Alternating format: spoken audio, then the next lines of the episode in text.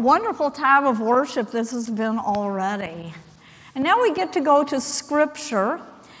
Uh, this Sunday, as has been mentioned, is Transfiguration Sunday. And, and in the church calendar, that is always the final Sunday before the season of Lent, is the Sunday when um, we can take advantage of the moment, if you will, to focus on the transfiguration of the Lord. And it, it kind of puts us in a place to then greater appreciate what he did in going to the cross for us and on our behalf.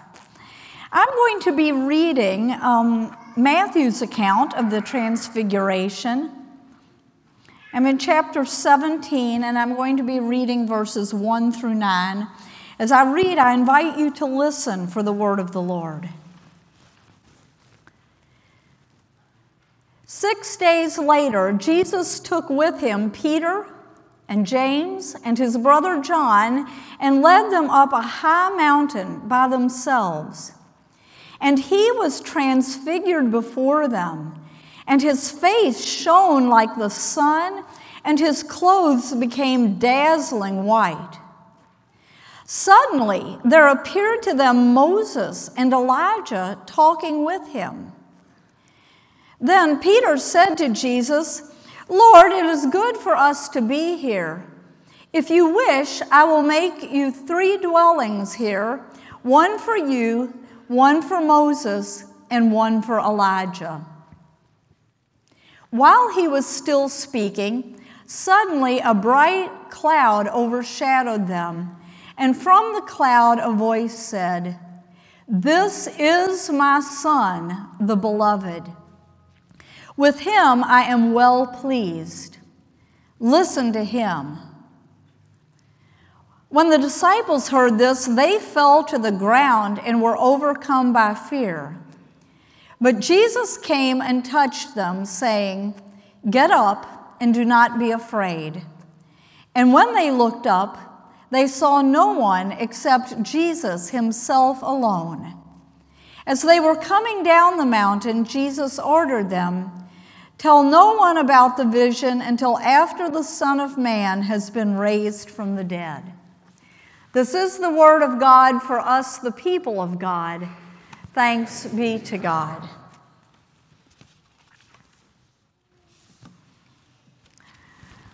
You know, Scripture is so wonderful, but it is also so varied.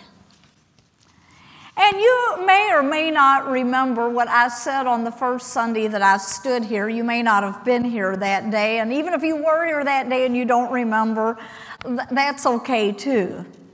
But one of the things that I said on that day is that I believe that all of Scripture, every bit of Scripture, has something to say to us. I believe it truly does. And last week, our scripture reading, we kind of, you know, hopscotched forward this week. Last, this week we were in 17, and last week we were in Matthew 6. And hearing from Jesus during the Sermon on the Mount, and we heard that teaching of Jesus about anxiety.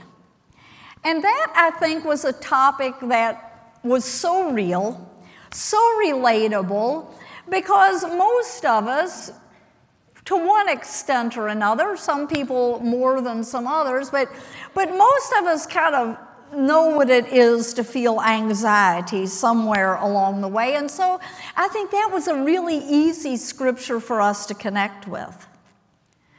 But then here we are, it's Transfiguration Sunday, and we have just heard this account from the history of Jesus' life, and it's so strange. It's so mysterious. And what is it that we're supposed to do with it? What does it mean for us?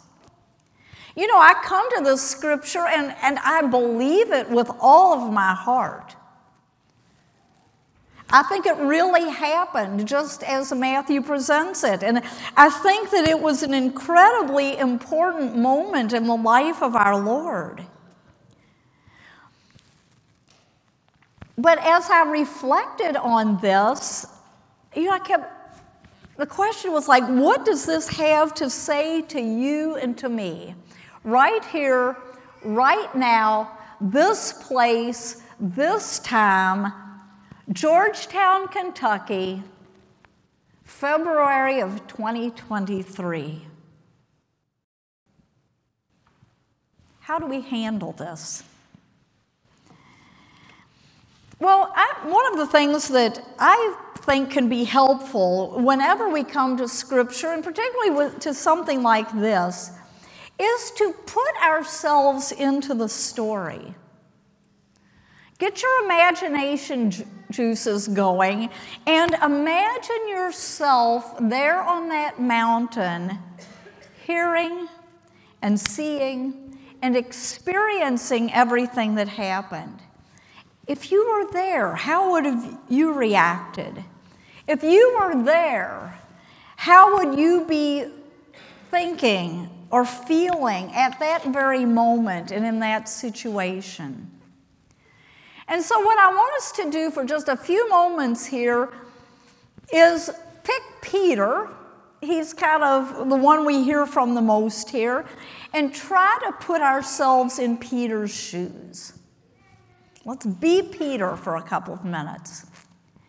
And so we see that this passage starts with the words, after six days. So the question is, six days after what? Well, you have to go back and look at the previous chapter, and in the interest of time, I'm just going to kind of paraphrase it for us. But in the pre- previous chapter, what we saw had happened six days before was that Jesus had asked that question of his disciples Who do you say that I am? And Peter, being the one who was often the vocal leader of the group, had declared Jesus to be the Christ, the Son of the living God. And when Peter did that, Jesus commended him for it. That was all good. But then it wasn't very long after Peter had made this declaration that Jesus also began to talk to his friends about his upcoming death at the hands of the religious authorities. And he did apparently say, Yes, and I'm going to be raised on the third day, but Peter didn't like any of that talk about the death thing, and he wouldn't have it. And we're told in Scripture that Peter had nerve enough to rebuke Jesus for even saying it. Well, but then when Peter rebuked Jesus, Jesus rebuked Peter, and he rebuked him with that familiar phrase, Get behind me, Satan. So that must have kind of stopped Peter in his tracks for a moment. And then Jesus didn't stop there. After he made that statement, Jesus had told the entire group that being his disciple meant a life of self denial and taking up one's own cross and following him. And, and so, boy, those were words that were not for the faint hearted. They knew exactly what a cross looked like and what happened on it. So, this is what had happened six days before. And Peter had a lot to process over those six days.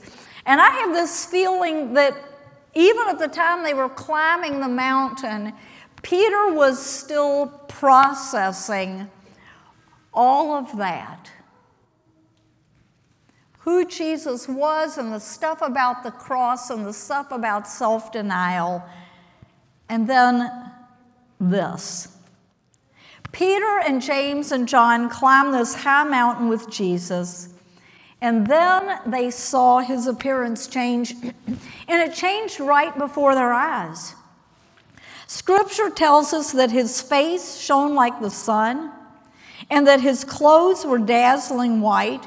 And added to all of that, which would have been startling enough, two other people appear Moses and Elijah. And it was startling and amazing.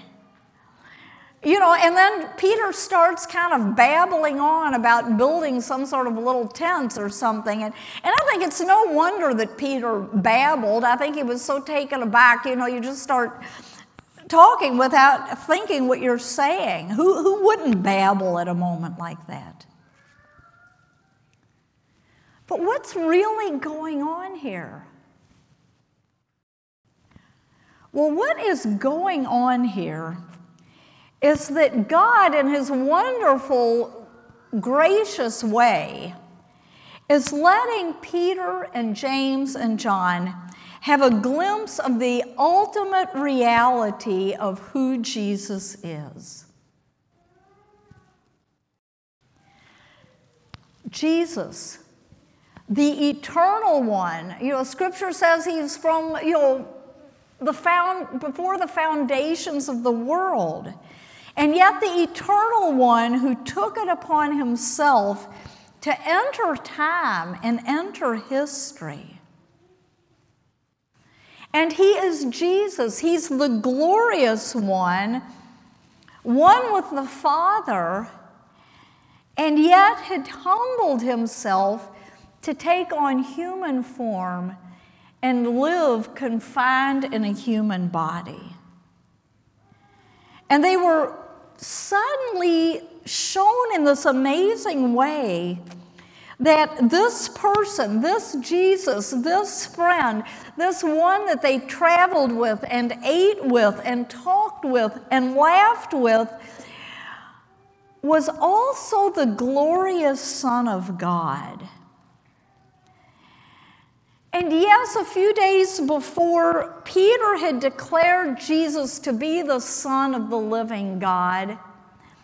But, but a lot of people, Jewish people, I mean, they would use that term, you know, for who they thought was going to be a, the Messiah. But I think they didn't really realize that that person was going to be absolute God in human form. I think that they didn't really have a clue to what it meant. And now, here, standing before Peter and James and John, is the absolute wonder of a glorified Jesus. This is Jesus who he really and absolutely is. And that was a whole lot for Peter to get his head around. And I pretty much think that Peter didn't really begin to get it, if you will, until after the resurrection. And then I think he probably started connecting all the dots. He did get them all connected because, you know, later on, Peter went on to, to write a couple of letters to the early Christians. And in near the beginning of his second letter, he writes about this very day. And in that, he says, We witnessed his majesty with our own eyes. He received honor and glory from God the Father when a voice came to him from the magnificent glory, saying, This is my dearly loved Son, with whom I am well pleased. We ourselves heard this voice from heaven while we were with him on the holy mountain. No doubt about it. But when this happened on that holy mountain, Peter and James and John were so impacted by what they saw that they fell to the ground. How could they do otherwise when they see Jesus in all of his glory, even if it was just for a few moments. So that's them. That's Peter. But what about us who are in this place today, 2,000 years later? And we read this, we hear this, and yes, we believe that it really happened. But again, what is it that we're supposed to do with it? You know, I think one thing that it would be well for all of us to do and to do a whole lot more than we tend to do is to reflect on the reality of what I will call here in this message the spiritual dimension. There is a spiritual dimension. Now, you and I are embodied beings. You know, I have fingers, they can play the piano. I have ears that can hear beautiful music. I have a voice that speaks. I am thankful for this body that I get to live in. And being embodied is good and wonderful in the way that God created us. And because God created us with these bodies, what we do with our body matters. And bodies should be respected and not abused, whether they are our own or the bodies of another. And we're warned about sinning against our bodies. And Jesus himself humbled himself to become an embodied being. You know, and maybe one of these days I will preach a little bit more on why the physical body is important, but we don't have time today. That's a sermon for another day and another time. Today, this day when we focus on the transfiguration, is the day for us to be reminded and become more aware of this spiritual dimension, if you will that Jesus was in before he came to live on earth in human form and that he inhabits now while he is away from us and he's going to come back someday and we're going to be with him there. But this spiritual dimension is there all of the time. We're just not always aware of it. You know, some people use the imagery, and it's not bad imagery, of, of, of, like a curtain that is, you know, strung between here and there that we can't really quite see through or touch through or whatever. And, and the spiritual reality is right there on the other side of the curtain, it's present, but it's not seen. And I think because it's present and not seen, that for many people, it can be sort of an out of sight and out of mind thing. But even if we don't see it, it is still very much there. When my father was dying of his terminal illness, my brother said to him, Daddy, when you get toward the end, tell us what you're experiencing. And he was so weak the last few days, but one of the very last things that he said, it was a day or so before he died, but one of the last things that came out of his mouth was, I am in another world. And I knew that was his answer to my brother's question. It was all he had strength to say. But it let us know, I was reminded again of the mystery of the spiritual dimension. It's always there. And on this day of the Transfiguration, God allowed His glory and that spiritual dimension to break through in a special way. That happened there on that mountain in Galilee. And, friends, I think it's that same spiritual dimension that has been breaking through a few miles down the road in Wilmore for the past week or so in what is happening down there at Asbury University. And I haven't had the privilege to be there, but from what I can glean from what is happening there is just this wonderful awareness of the presence of God. And, and people who are there talk about just this wonderful sense of peace. And boy, do we not need that in our world today.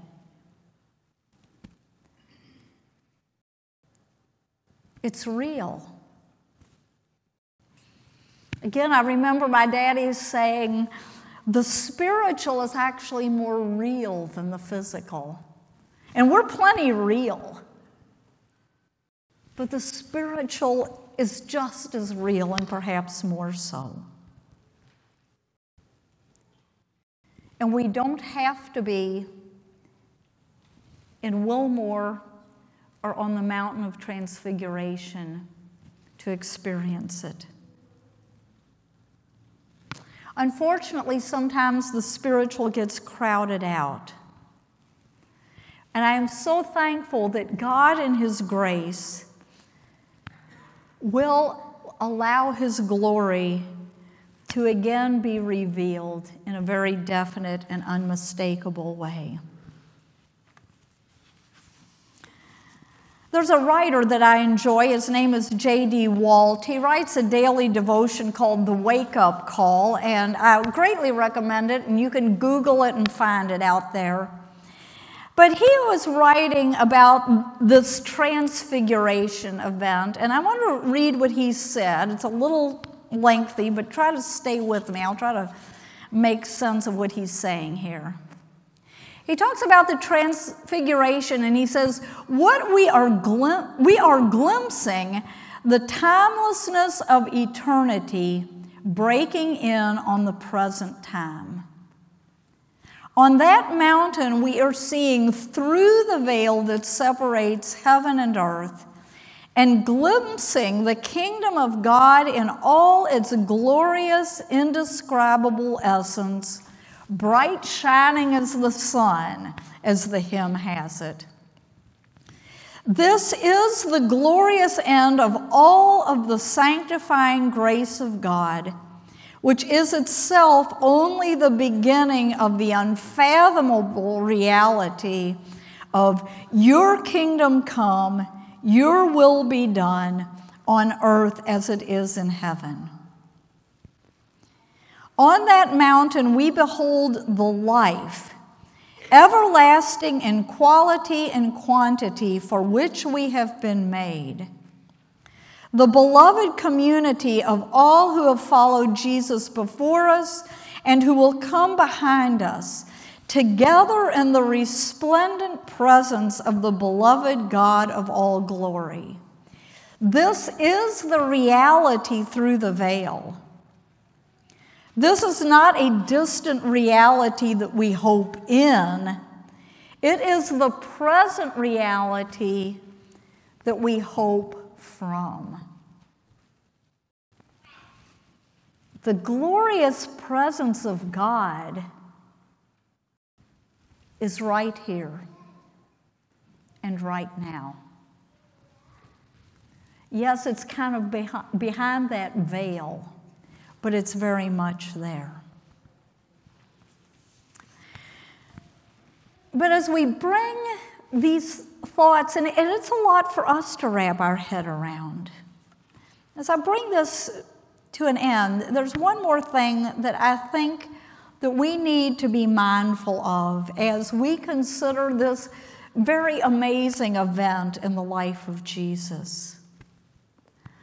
I think we people, all of us, me included, are far too often in danger of what I will call domesticating Jesus.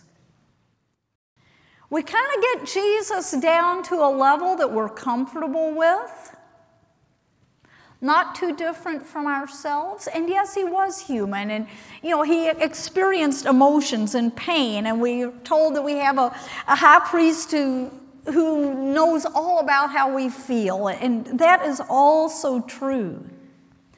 But I think we can get him so domesticated that sometimes we forget that he is also glorious magnificent God. Sometimes I hear people talk about um, our God, and they'll say something to the effect of, particularly if they're you know, at odds with somebody else about something, about some theological thing. Well, now, my God wouldn't do that. Or, well, my God would such and such. And I think, ooh, you do not own God. God will be who God will be. I mean, he said that from when he met up with Moses on that other mountain and said, I am who I am. It could also be, I will be who I will be. God decides who God is. And the Transfiguration event reminds us that Jesus himself is, as the old creed puts it, very God of very God. And we forget that to our own detriment. So, this is the day to stop in awe and wonder that Jesus, with all of this glory, said, I'm going to confine myself to a very normal, average seeming human being. I'm going to confine myself to a body that aches. I'm going to confine myself to the limitations of being human. And I think this is a wonderful way for us to come to the season of Lent when we see Jesus take that journey for our salvation. Because we are reminded today that this is God Himself in human form. This is the great and glorious and eternal one who, for your sake and my sake, willingly took on great degradation. And so, my friends, we need to listen to him.